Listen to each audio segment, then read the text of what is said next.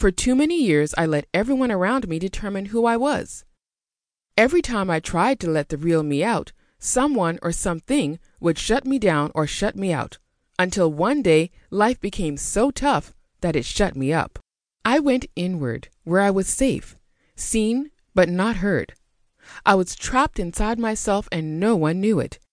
My corporate career and people pleasing ways kept everyone else happy while I was dying inside. By the age of 26, I had all my boxes checked, but I was checked out. I would be in a room filled with people, yet I couldn't feel anything.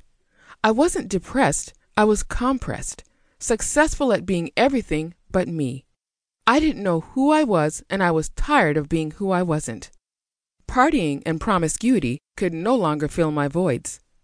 The potential inside of me was ready to be released. That's when I began my journey to becoming the woman I was created to be. Amazing things happen when you decide.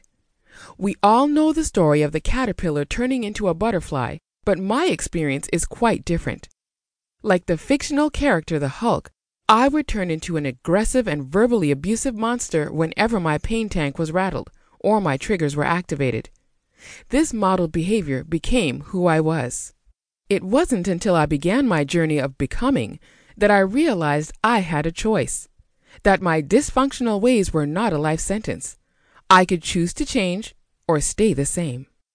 I became empowered knowing that how I was raised, where I came from, and who people said I was had nothing to do with the potential inside of me. I simply had a decision to make.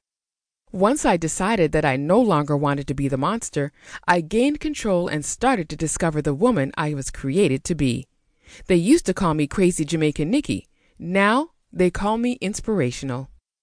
I don't know the details of your life or what labels have been placed on you. But what I do know is that if you want to transform your life, you can, and nothing can stop you but you.